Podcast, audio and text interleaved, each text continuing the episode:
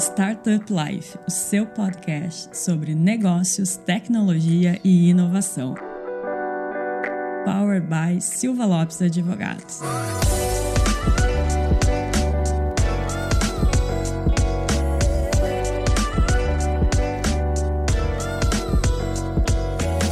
Galera, eu sou a Cristiane Serra e esse é o seu podcast Startup Life, mais um episódio direto da Gramado Summit, dessa vez um episódio do Minha Jornada. E hoje a gente tem aqui uma convidada mais do que especial. A gente já vai revelar quem é, mas primeiro quero dar boas-vindas aqui para as minhas duas parceiras de bancada, a Laura e a Dani. Sejam bem-vindas, meninas. Muito obrigada. Obrigada, Cris, pelo convite. A Laura passou no teste, então. Passou. Passei no teste, agora Porque já. a, a Laura sou gravou membro. um episódio anterior e agora ela, ela tava no de teste, agora ela vai ficar. Agora já estão Ela me tá- chamando para os podcasts. Ela aí tá eu no vendo. probatório.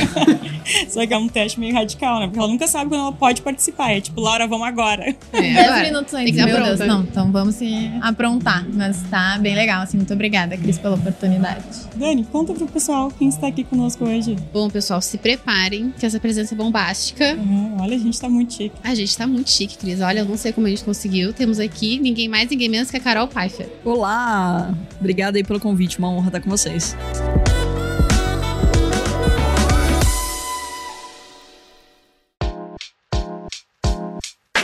Carol, a gente costuma começar o Minha Jornada com um momento assim que é, que é meu.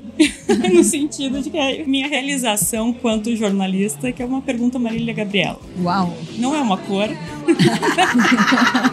nenhum número, mas quem é a Carol pela Carol? Nossa, que só? profundo! Pesado. Uma vez por mês eu me realizo fazendo essa pergunta.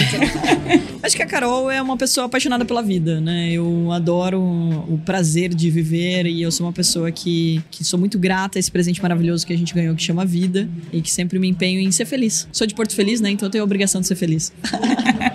E como tu descobriu que queria empreender? Foi na infância já? Quando a gente entrevista empreendedores para essa, pra essa série, muitos começam contando que vendiam brinquedos, coisas desde criança, assim. Cara, Como é que foi pra ti? Eu acho que é bem real, né? Que assim, dependendo da faixa etária, acho que agora a gente tá criando uma geração que não pode fazer nada, não pode Sim. trabalhar, não sei o quê, não, não. E quando a gente era criança, né? Eu tô com 35 agora, era muito normal, assim, você brincar de trabalhar, na verdade. Você não trabalhava porque você precisava pagar as contas da casa, né? Tipo, óbvio que teve muitos que sim, mas não era o meu caso, né? Meus pais casaram muito cedo, não tinham muita grana, mas não iam colocar a gente pra trabalhar pra pagar as contas da casa. Então. Mas a gente gostava de brincar de trabalhar. Então, sim, também, né? Tipo, putz, tinha oito anos de idade, tive uma horta de alface. E daí depois tive. Vendia geladinho, né? Então fazia, lotava o freezer. Lotou meu freezer, comecei a lotar o freezer do vizinho. E daí vendia pra rua inteira. Comprava literalmente no atacado e vendia no varejo, né? Tipo assim, aquele negócio de compra caixa de esticadinho. Vocês lembram desse esticadinho? Sim. Esticadinho ainda existe, né? Fiquei Sim, feliz isso. maravilhoso. Então, esticadinho, vendia, comprava caixa e vendia, né? Montava lojinha e tudo mais. Então, acho que assim, a gente brincava muito com isso, né? E desde pequena, assim, eu queria, de alguma forma, ter uma empresa. A gente falava muito empresária, ninguém falava a palavra empreender,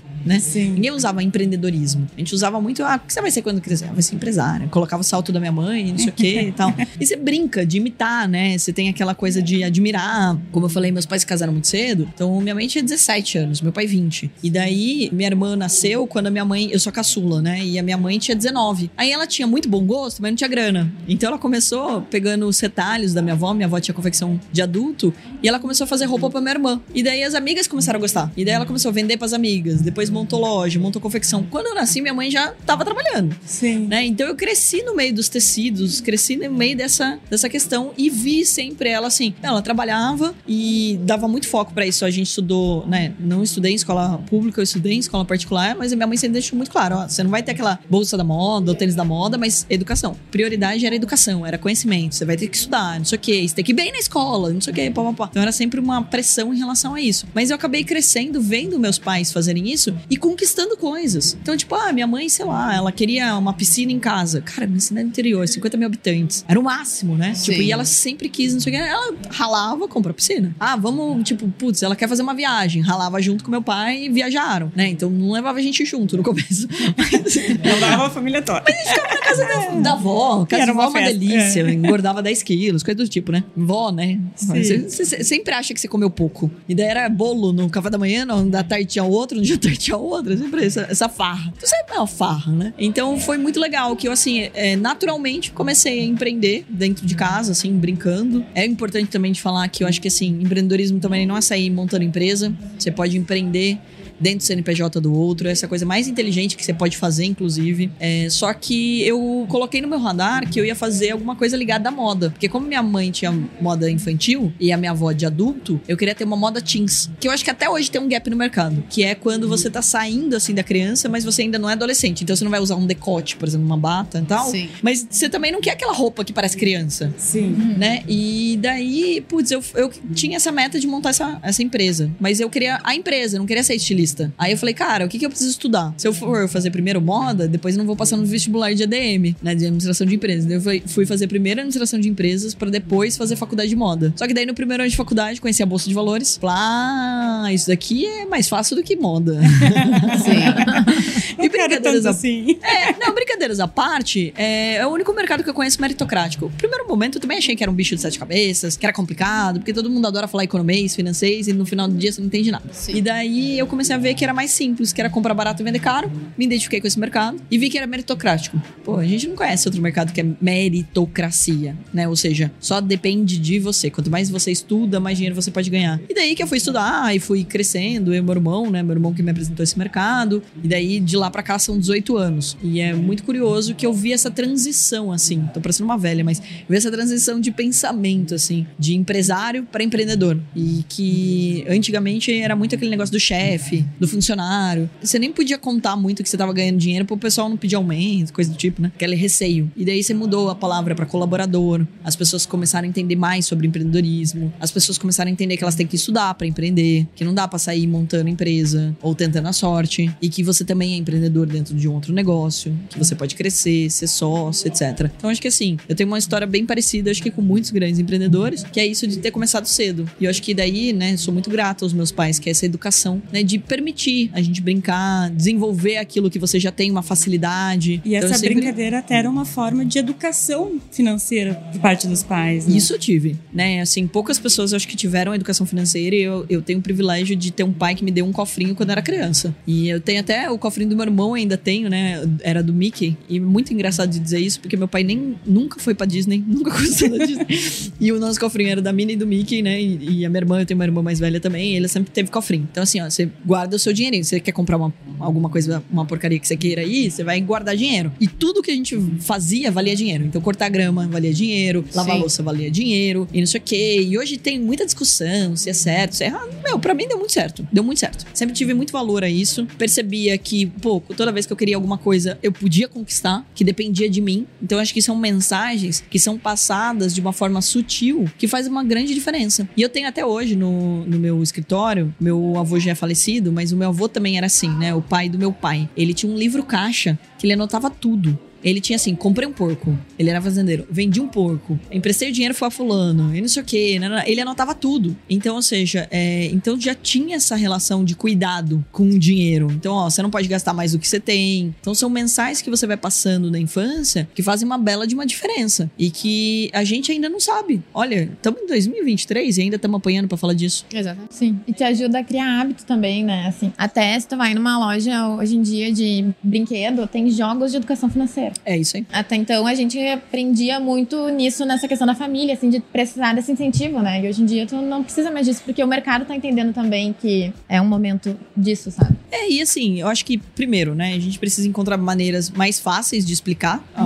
um assunto. A gente tem muito trauma em relação a dinheiro, são crenças limitantes que o brasileiro tem, que dinheiro é sujo, que ganha dinheiro tá fazendo alguma coisa errada, Que ambição é errada. que eu preciso trabalhar muito pra ganhar dinheiro. E também tem muitos pais e pessoas, enfim, de- pessoas de várias idades que elas não tiveram essa educação financeira. Então, como é que elas vão passar adiante? Exato. Exato. Que é o exemplo, né? O exemplo, ele, te- ele motiva é, e ele, né? O melhor educador é o exemplo, né? Então, ou seja, se você quer que teu filho tenha educação, respeito pelos outros, outros, ganhe dinheiro, cuide bem do dinheiro, você tem que dar o exemplo. Então acho que começa por aí, né? E daí eu acho que tem várias maneiras. Só que eu acho que a gente hoje tem várias formas de ensinar de uma forma mais leve. Então, assim, eu tô me formando agora no mestrado de educação e tecnologia, porque pessoas aprendem de jeitos diferentes. E daí eu comecei a estudar que, putz, se as pessoas têm trauma com matemática, com educação financeira, vamos fazer uma mais leve. Aí primeiro eu criei um game, que é o Traders Life, que não precisa ensinar ninguém a jogar Mario, Sonic, né? Sim. Tipo, é intuitivo. Então você vai ganhando dinheiro, você troca os- o sofá, você troca a TV e etc. E daí agora a gente criou um desenho animado, que é o Clube do Theo Torinho, que foi um investimento que eu fiz, Carol, pessoa física. E a gente tá colocando de graça, de graça em todas as escolas públicas do país. Então eu tô tendo reunião com as prefeituras, com os governadores, etc. Pra gente é,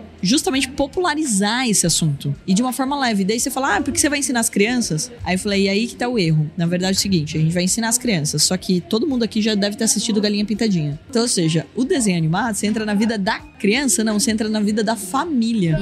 E de uma forma leve. Inclusive porque ninguém aqui deve ter, sei lá, entra lá na página do Shrek e fala assim: Nossa, odeio seu sorriso. Não tem hater desenho animado. Sim. Nós, pobres mortais, seres humanos, temos. Eu posso fazer o melhor trabalho. Vai ter gente que vai escrever lá: Nossa, não gostei dessa roupa da Carol. Então, cara, é isso. Desenho animado infantil, tu falou da, da galinha pintadinha, eu lembrei que uma vez eu tava cuidando da minha priminha. Como tu disse, ele funciona muito bem para adulto. E estávamos lá vendo a galinha pintadinha, né? Vemos todos os DVD. Aí chegou na parte do Alecrim Dourado, que é a musiquinha que é para deixar a criança mais calminha e tal. Resultado, eu dormi, minha mãe dormiu e a minha prima ficou acordada. Então não é que o Alecrim Dourado funciona?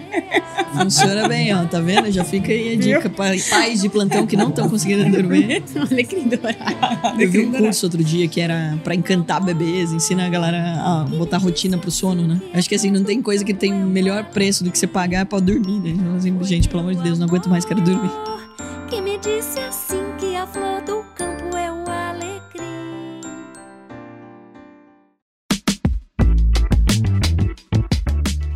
Foi o primeiro negócio de verdade?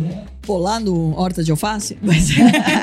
eu acho que assim, de verdade foi a Paifer Investimentos, né? Que foi quando eu, primeiro ano de faculdade. Aí eu e meu irmão, a gente ficou sócio, montou um escritório pra representar uma corretora, o que se fala muito hoje do escritório de agente autônomo, a gente fez isso lá atrás. Fomos um dos primeiros a tirar a certificação de agente autônomo. E daí a gente montou esse escritório e começou a ajudar os clientes a tomar decisões sobre investimentos. E daí, como já existia em Campinas, né? A gente começou em Campinas, eu fui fazer faculdade lá. A gente apresentou pro dono do escritório na época um projeto e a gente ia mudar o gerente do escritório, né? Tipo, a gente falou: ah, não, tipo, meu, o cara não tá ensinando ninguém.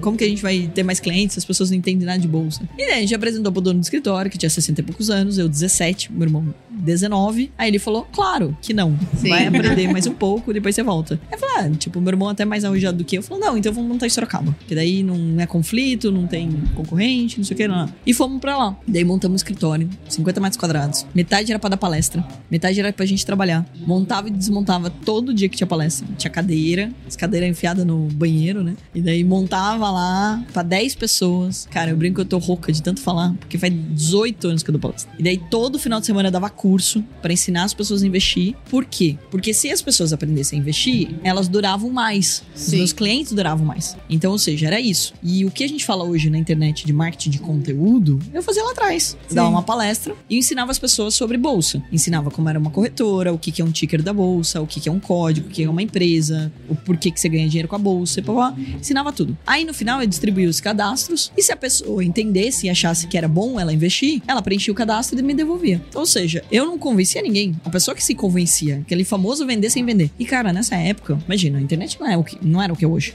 Não tinha isso. Então eu, eu- a gente tinha folder, a gente distribuía na porta de universidade, folder. Tipo, para as pessoas irem pra palestra. Eu tinha uma assessoria de imprensa, então a gente fazia uma- um monte de palestra de graça. Então saía uma notinha no jornal que tinha palestra as pessoas ligavam para se cadastrar na palestra. E a gente pegava ficha, ficha não, pegava a lista telefônica e ligava. Aí a gente, primeira coisa, contratou um estagiário pra ficar ligando pras pessoas pra convidar. Tomava não pra burro, né? Tipo assim, torto e direito. E daí, meu, e aí? Ó, eu tô te ligando pra convidar, vai ter uma palestra assim, assim, assim, de graça. Tentava lotar palestra. E todo lugar que eu conseguia, eu fazia parceria e dava palestra. Tinha um café em Sorocaba, coitada das pessoas que trabalhavam lá. Porque elas me escutaram acho que 50 mil vezes, assim, cara. Tipo, sabia dar palestra no meu lugar, gente. né?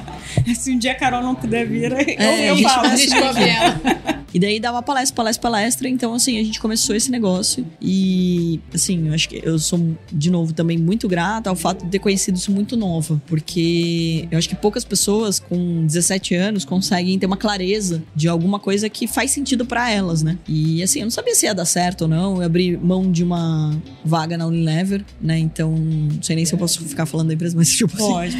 Eu peguei e, e passei no processo seletivo da Unilever. Na faculdade eu tinha uma matéria pra você passar em processo seletivo, te ensinava a ir bem no processo seletivo. E eu passei no processo seletivo e tive que abrir mão da. Não é que tive que abrir mão, na verdade já tinha intenção de abrir mão, eu só queria passar no processo. Aí liguei, pedi desculpas e tudo mais. Falei, ah, mas sempre tem uma lista de espera de gente pra entrar. Falei, olha, não vou trabalhar com vocês porque na verdade eu quero empreender no mercado financeiro. E, cara, eu recebi um monte de gente falando assim, amigos meus da faculdade, falando, você tá louca. Sim. Você deve dar dinheiro, Eu ia não." perguntar exatamente isso. Quantas vezes te chamaram de doida? Ah, quase todo dia. Continuam ainda. Então, assim, no Shark mais ainda, né? Porque eu invisto em umas coisas assim que eu acho um ótimo negócio, porque eu vejo a pessoa e eu acredito nela. Eu acho. Sim. Meu, meus sócios do Shark, eles me surpreendem. Eles são muito melhores do que eu achei que eles são. Então, tipo, realmente, assim, tipo, depois Sim. que eu investi, eles vão me surpreendendo positivamente. São pessoas. Porque ali não tem muito tempo pra avaliar, né? Tipo, Sim, e muitas sim. vezes a pessoa tá nervosa, né? Tipo, não tem. Não é. Você não consegue ver a essência, né? Tipo, ver os valores. Então, assim, tem muita coisa pra ser avaliada. E daí foi muito engraçado que quando eu entrei no Shark também me chamaram de louca um monte de vezes. Pô, mas não sei o quê, nananã. Nossa, Carol tá rasgando dinheiro, não sei o quê. Meu, o tempo todo. Então, assim, de lá pra cá, né? No mercado financeiro mais ainda. Porque é um mercado extremamente masculino. Sim. Isso Quando eu também entrei- te ia perguntar se, se tu enfrentou desafios por ser mulher. Principalmente por ter começado tão nova, Tão né? nova Porque mulher Exatamente. nova num mercado que é tão Mas- E é legal, Masculino, né? A gente tá fazendo um podcast só com mulheres. É, né? Isso. Bem o Clube da Luzinha. Lá atrás eu montei o Clube da Luzinha, porque eu percebia que as mulheres ficavam meio constrangidas em ir numa palestra que tinha muitos homens e poucas mulheres, e levantar a mão e achar que a pergunta é boba e não sei o quê. E mal sabem elas que a pergunta que ela faz é igualzinha do homem, porque no final do dia ninguém sabe investir no Brasil. A gente tá falando de 3% da população. Hoje. Sim. Sim. Na minha época era menos de meio por cento. Gente, tinha mais gente na cadeia do que na bolsa. É vergonhoso. Enfim, e cresceu, mas é 3%. Nos Estados Unidos a gente tá falando de 56%. É bizarra a diferença. Então, quando eu comecei, 5% do, dos investidores eram mulheres. Então, eu comecei fazendo esses clubes, esses grupos, pra incentivar mais mulheres e elas ficarem mais ali, né, tipo, com vontade e, assim, mais familiarizadas, né, tipo, um ambiente mais tranquilo pra elas. E daí foi muito interessante que, quando eu entrei e tinha poucas mulheres, tem vantagens e desvantagens, sempre. Eu acho que, assim, falar de preconceito, é, vamos lá, a palavra é pré-conceito. Então, ou seja, a pessoa não te conhece, ela obviamente vai te julgar. Então, ou seja, e ainda, né, tinha acabado de, tipo, tava no, no comecinho da faculdade, de ADM, você começa a usar social, e eu parecia uma Barbie. Eu usava terninho rosa, sainha rosa, com uma cara de 18 anos. Só chegava Sim. no escritório, tipo, você que vai me ensinar sobre bolsa, tipo assim, tá doida? Sim, você não. Você que vai me falar de investimentos, né? Então, ou seja, tinha um pouco de preconceito num primeiro momento. Mas depois que você abre a boca, você mostra que você tem conhecimento do que você tá falando e que o que você não tem, você fala que você não tem, mas você vai pesquisar, você fala: olha, isso eu não sei, mas eu vou perguntar e eu te volto. Então não é seu papel saber todas as respostas, ainda mais quando você é um agente autônomo, na verdade você não toma decisão pelo cliente. Você apresenta as alternativas, você mostra e você tira dúvida. É você faz um atendimento, na verdade. Então, é muito importante que a gente consiga lidar bem com essa situação. E tinha algumas vantagens. Primeiro, um ambiente que eu ia que só tinha homem e só tinha de mulher, todo mundo sabia meu nome. Sim. Eu não sabia o nome todo É mundo. verdade. Mas eles sabiam todos os nomes. Então você logo se destacava. Quando tinha um preconceito, é bom porque. Não tô falando que é bom sofrer preconceito, mas é bom quando a pessoa não tem expectativa em você. Aí quando. É, fica fácil você superar a expectativa. O problema é quando a pessoa tem muita expectativa em você. E assim, ao longo da minha jornada, agora tem muita gente com muita expectativa, Sim. né? Pô, a Carol é Shark, é presidente de uma empresa de capital aberto, não sei o quê, né? Sim, a régua vai ficando cada vez mais Sim. alta. Aí você tem que ficar superando a expectativa. É horrível isso, entendeu? Você bota uma faca nas costas que não precisa. E a mulher faz isso inconsciente. Porque ela Muito. entra no mercado de trabalho, ela acha que ela tem que ser a melhor, que ela tem que isso, tem que ter aquilo. Calma, você não tem que nada.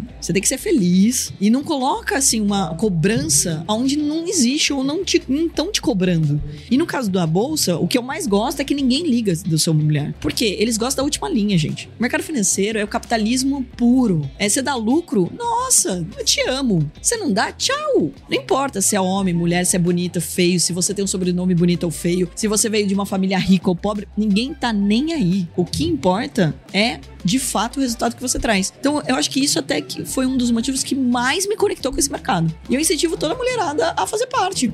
Então, cara, ninguém tá te julgando.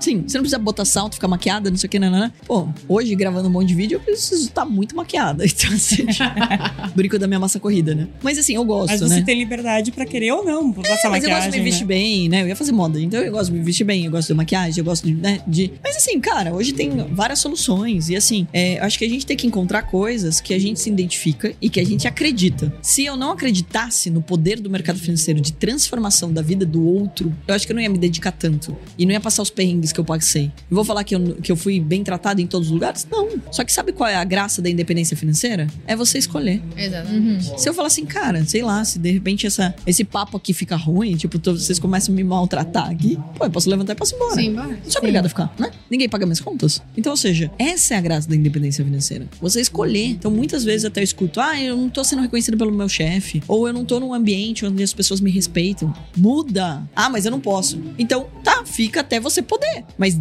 já tem um plano pra você sair. Eu acho que assim, meu, hoje você sofrer, pô, não tem mais, não tem mais lógica, né? Eu acho que assim, tua vida é tua responsabilidade. O que, que você vai fazer pra mudar isso? Não tô falando que você, muitas vezes, não nasceu, né, tipo, num ambiente que não é agradável ou com pessoas, mas você pode mudar essa realidade. Porque, de novo, você ganhou esse presente. Usa ele com dedicação. Usa ele com muito amor. Exatamente. Isso é super profundo, né? Porque eu fui não faz muito tempo numa palestra sobre empreendedorismo feminino e etc.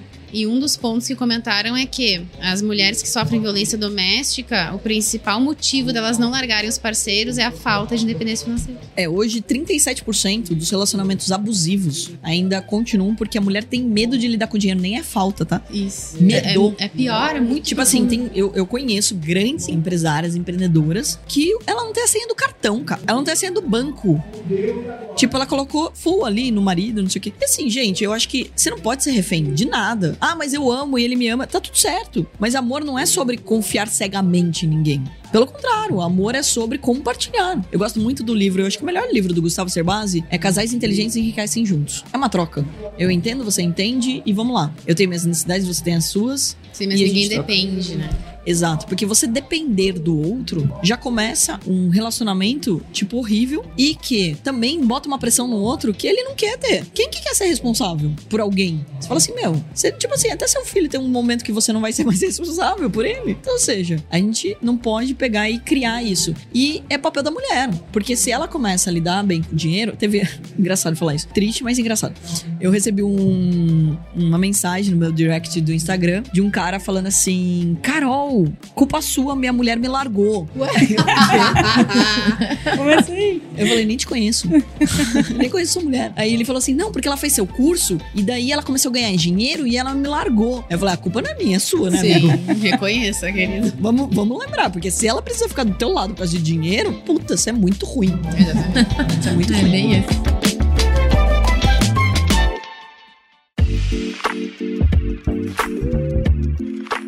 E, Carol, ao longo aqui da nossa conversa, tu falou diversas vezes na questão de educação, na questão de fazer esses cursos, palestras, de passar o teu conhecimento em financeiro para as pessoas. Que momento que tu entendeu que tu estava influenciando outras pessoas? E daí também já complementar, porque o nosso tempo já está se esgotando, da tua experiência no Shark também. Show. Bom, vamos lá, mais cinco horas de podcast. Ah, nossa, a gente fica aqui o resto da feira. Não, Pede uma pizza seguida. Bom, acho que primeiro, né, falando aqui é, sobre influência, é, e até muitas vezes a gente fala assim, putz, como que é influenciar tanta gente? Não sei o quê. Vamos lembrar que todo mundo aqui é influenciador, tá? Porque nós influenciamos dentro de casa, influenciamos nossos amigos, influenciamos né, as pessoas que trabalham com a gente. Então você tem contato com outras pessoas. Então seja uma influência do bem. Pense na mensagem que você está passando, porque a gente vive em sociedade. É como um grande quebra-cabeças onde as pessoas se encaixam, né? Eu acredito muito que cada um de nós tem uma missão aqui e tem um papel. Toda vida é importante. Eu não acredito, ah, não, mas tipo, minha vida, ninguém liga. Não, a sua vida é importante. Você existe por algum motivo. Então eu acredito muito nisso. E daí eu fui tomando consciência disso conforme eu fui recebendo depoimentos das pessoas. E assim, é uma responsabilidade muito grande, porque não porque você tem que viver uma vida que o outro espera, mas porque você, é, de fato, tem que tomar mais cuidado com até a tua opinião. Porque muitas vezes, quando você não tem certeza, fique quieto. Eu falo isso direto. Gente, você não tem. Você, você tem conhecimento sobre aquilo? Não, não tem, então não fale. Esse é um recado maravilhoso da Carol para a internet.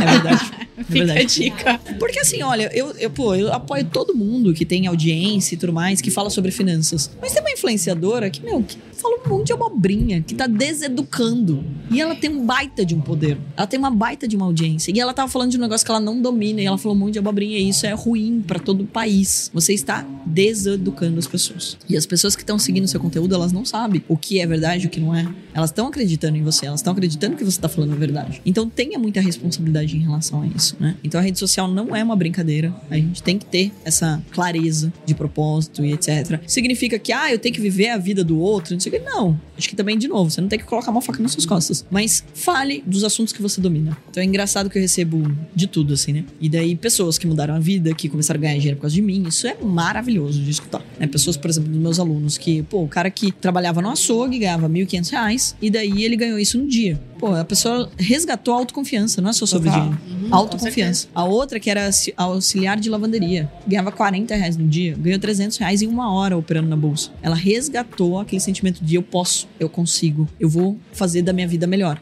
E é engraçado que eu recebi uma vez uma pessoa falando assim. Algumas pessoas já escreveram isso pra mim. É, Carol, eu emagreci por causa de você. eu não falo sobre dieta. Eu não sou personal. Eu não me meto nesse assunto. Ah, não, mas é porque você treina todo dia, come direito, não sei o que. Eu achei importante cuidar de mim. E comecei a cuidar de mim. Foi lindo. Então, ou seja, mas eu não vou começar a postar dieta na internet, gente. Eu não sou nutróloga, eu não sou formada. Então, ou seja, só cuidado com o que você vai falar. Então, assim, qual é a mensagem que você vai passar? Ou como você vai usar o poder dessa influência pro bem, né? Para que você realmente passe a mensagem certa. E daí, falando um pouco de Shark, né? Para mim foi uma grata surpresa o convite. Apesar que antes do Shark vir pro Brasil, algumas pessoas já falavam: Nossa, você tem jeito pra ser Shark, você deveria ser Shark, não sei o quê. Eu era uma piveta, tinha 20 e poucos anos. Ah, obrigado, né? Ficava lisonjeada, mas não vamos convidar. A Shark foi pro Brasil, ninguém sabia quem era. E é muito bom quando você ganha dinheiro e você é anônima, porque ninguém te atormenta a vida. Mas aí eu comecei a palestrar muito, não sei o quê, e começaram a me falar: você deveria estar no Shark, você deveria estar no Shark, você deveria estar no Shark. Até que a Fabi Saad, que é do Mulheres Positivas, me entrevistou e falou: Nossa, tem perfil pra estar no Shark, vou te indicar lá. Porque ela fazia uma lista, indicava várias mulheres que poderiam estar ali no Shark. Tá bom, marcaram uma reunião, eu agradeci ela. Não dei muita, né? Não achei que dava alguma coisa. Mas marcaram essa reunião e daí eu tive a reunião com eles. Foi no meio da pandemia. Não sabia se eu entrar ou não ia. Quando ia começar a gravação, de março até setembro, eu não sabia o que ia acontecer. Aí eu não sabia se era convidada, que é uma cadeira ali de convidados, se eu era meia cadeira ou se era uma cadeira inteira. E daí, pra minha surpresa, eu fui convidada pra uma cadeira inteira. Cara, e assim, no, no primeiro, né? E é uma decisão importante, porque primeiro, eu vou ser sócio daquelas pessoas. Aí eu fui entender o que, que aqueles, aquelas pessoas queriam de mim. O que, que você tá esperando de um Shark? E por que, que você gostaria de ter um Shark? E daí eu fui entendendo, né, o ônus e o bônus disso. E daí, quais são os maiores erros que as pessoas cometem? E daí montei uma aceleradora e montei um CSC, um Centro de Serviço Compartilhado. Porque se a gente for contratar junto, por exemplo, um contador, um marketing, é, uma assessoria de imprensa, vai custar menos se for um grupo. Então eu criei um grupo onde todos eles estão no mesmo grupo e eles se ajudam, eles se mentoram, eles têm meu WhatsApp e montei uma baita de uma estrutura para poder colaborar com esse sistema para eles poderem evoluir. Então assim, porque eu escutava muito, ah, 10 ou 20% vai dar certo. E toda vez que eu tenho reunião com eles, eu falo assim, aqui todo mundo vai dar certo. São pessoas, todo Sim. mundo vai dar certo. A gente vai pivotar o negócio até dar certo. Assim, já foram mais de 40 investidas, tenho sócios incríveis de todos os assuntos que você possa imaginar, mas eles têm uma coisa em comum. Eles são apaixonados pelo que eles fazem, eles transformam outras vidas e eles têm propriedade no assunto. Porque eles não são refém de contratação. Eles sabem sobre aquele assunto. Pode ser que eles não dominem todas as áreas da gestão de um negócio, mas eles sabem do que eles estão entregando de produto ou de serviço. E esse é o mais importante. Você está entregando qualidade? Aprender a vender a gente aprende, aprender a comunicar a gente aprende. Agora, fazer produto bom, esse é a diferença. O que você entrega no final do dia para o seu cliente, para o seu colaborador, para o seu fornecedor, porque é um grande ecossistema que você vai montando. E daí tô muito feliz. Participei de três temporadas, recomendo todo mundo aí assistir. Eu sou. Eu assisto sempre, sou fã. Que bom. E vou gravar agora. Acho que gostaram de mim lá. Vou gravar agora a oitava temporada do Shark Tank Brasil. E eu gostei tanto do Shark que eu vi a necessidade de licenciar o Shark School. É a primeira escola de negócios com a bandeira Shark. Então montei um MBA para as pessoas poderem aprender a ser business leader, um líder de negócios. Porque eu escuto muitas pessoas falando assim: "Ah, eu, eu sou do marketing". Não, não, não. Você é da empresa. Você está no marketing. Você tem que saber o que, que o financeiro está fazendo. Você tem que saber como é a gestão de pessoas, o como é o insight sales. Ou seja, você tem que entender como funciona a empresa, colaborar com a empresa. Então a gente criou esse treinamento justamente para ajudar as pessoas com toda a experiência que eu tô vivendo no Shark, com todos os erros e os acertos de vários empreendedores que eu tenho contato o tempo todo e como a gente pode fazer para acelerar negócios. E é incrível que o Shark, o que eu mais gosto nele, que não é muito startup, é muito mais PME, pequenas Sim. e médias empresas. E que é que mantém esse país, gente. A gente fala muito de startup, mas startup é nem 5%. Tá falando 95% é PME. É o pequeno e médio empreendedor que contrata, que gera emprego, que faz acontecer e que, não é, e que precisa ajuda para fazer aquele negócio ser perpétuo, para ele ser duradouro, para que empreendedorismo no Brasil mude, não seja mais por necessidade, sim por oportunidade. Eu vou empreender no que dá dinheiro e não no que eu preciso pagar boleto, porque senão nada tem como se sustentar a longo prazo.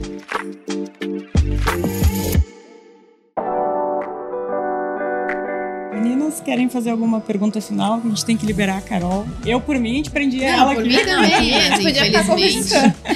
Vamos levar ela para Porto Alegre. Vamos. Vou com o maior prazer. É, Carol, então, muito obrigada pela tua participação. Foi uma aula, né, Gurias? Foi. Foi ótimo. e Excelente super inspirador. Muito obrigada mesmo. A gente deixa aqui o espaço aberto para tu deixar teus recados finais. Para quem quer empreender, para quem já tá empreendendo. Bom, vou deixar algumas dicas aqui básicas. A primeira delas, assim, primeiro, antes de mais nada, muito obrigado pelo convite, parabéns pela iniciativa. Gerar conteúdo de qualidade demanda tempo, energia, né? Então, ou seja, tem muitos desafios. Então, parabéns aí por dedicar um tempo de vocês para poder fazer com que mais pessoas possam aprender com grandes histórias também e que a gente possa pelo menos plantar uma sementinha, inspirar outras pessoas a acreditarem nelas, né? Então, parabéns aí para vocês, meninas. E bom, primeiro de tudo dizer que aprenda, né? Então, estude o conhecimento te liberta, então o conhecimento ele te liberta, ele que vai fazer com que você de fato possa prosperar, possa crescer e etc. O Shark é um ótimo jeito de aprender. Se você assistir todos os episódios, você vai aprender muito sobre empreendedorismo. Inclusive, você vai aprender muito sobre perguntas. Tem um módulo. Às vezes a gente fica assim, assistindo lá em casa. Mas como é que ele não foi preparado para responder isso? Tem o fator emocional, claro, mas tem que ir preparado. Você tá representando um monte de gente que queria estar ali. Então vá preparado. Sim. E as perguntas são sempre as mesmas, né? Porque a gente quer saber do negócio. Então, óbvio, a gente faz algumas perguntas ali sobre você. A gente quer também entender o quanto, né, você é, tá aberto a ser um sócio de alguém, ter humildade de escutar sim e não, né? Entender que muitas vezes você tá errado. Então, ou seja, tudo isso a gente tá avaliando ali. Mas o, o programa, ele também ensina muito sobre fazer as perguntas certas. Porque a gente tem pouco tempo pra conversar com as pessoas. Então, assim, pô, quais são as perguntas que de fato eu posso fazer? Depois eu pergunto isso, sobre isso. Tipo, depois que a gente pegar e virar sócio, eu tenho tempo com você. Mas quais são as perguntas que eu tenho que fazer agora pra que isso seja realmente produtivo e eu possa tomar uma decisão? E o segundo recado que eu queria dar, que eu acho que daí talvez é o mais importante, é lembre todos os dias que você ganhou esse presente maravilhoso que chama vida. Então, trate com muito amor e carinho pra que no final você possa dizer: sou uma pessoa feliz. Que eu acho que é sobre isso. Então a gente fala sobre empreendedorismo, fala sobre dinheiro, mas é só consequência do seu potencial bem aplicado, porque seu maior presente ainda chama vida. Carol, muito obrigada. Com essa frase mais do que inspiradora, a gente encerra o nosso episódio de hoje. E até o próximo.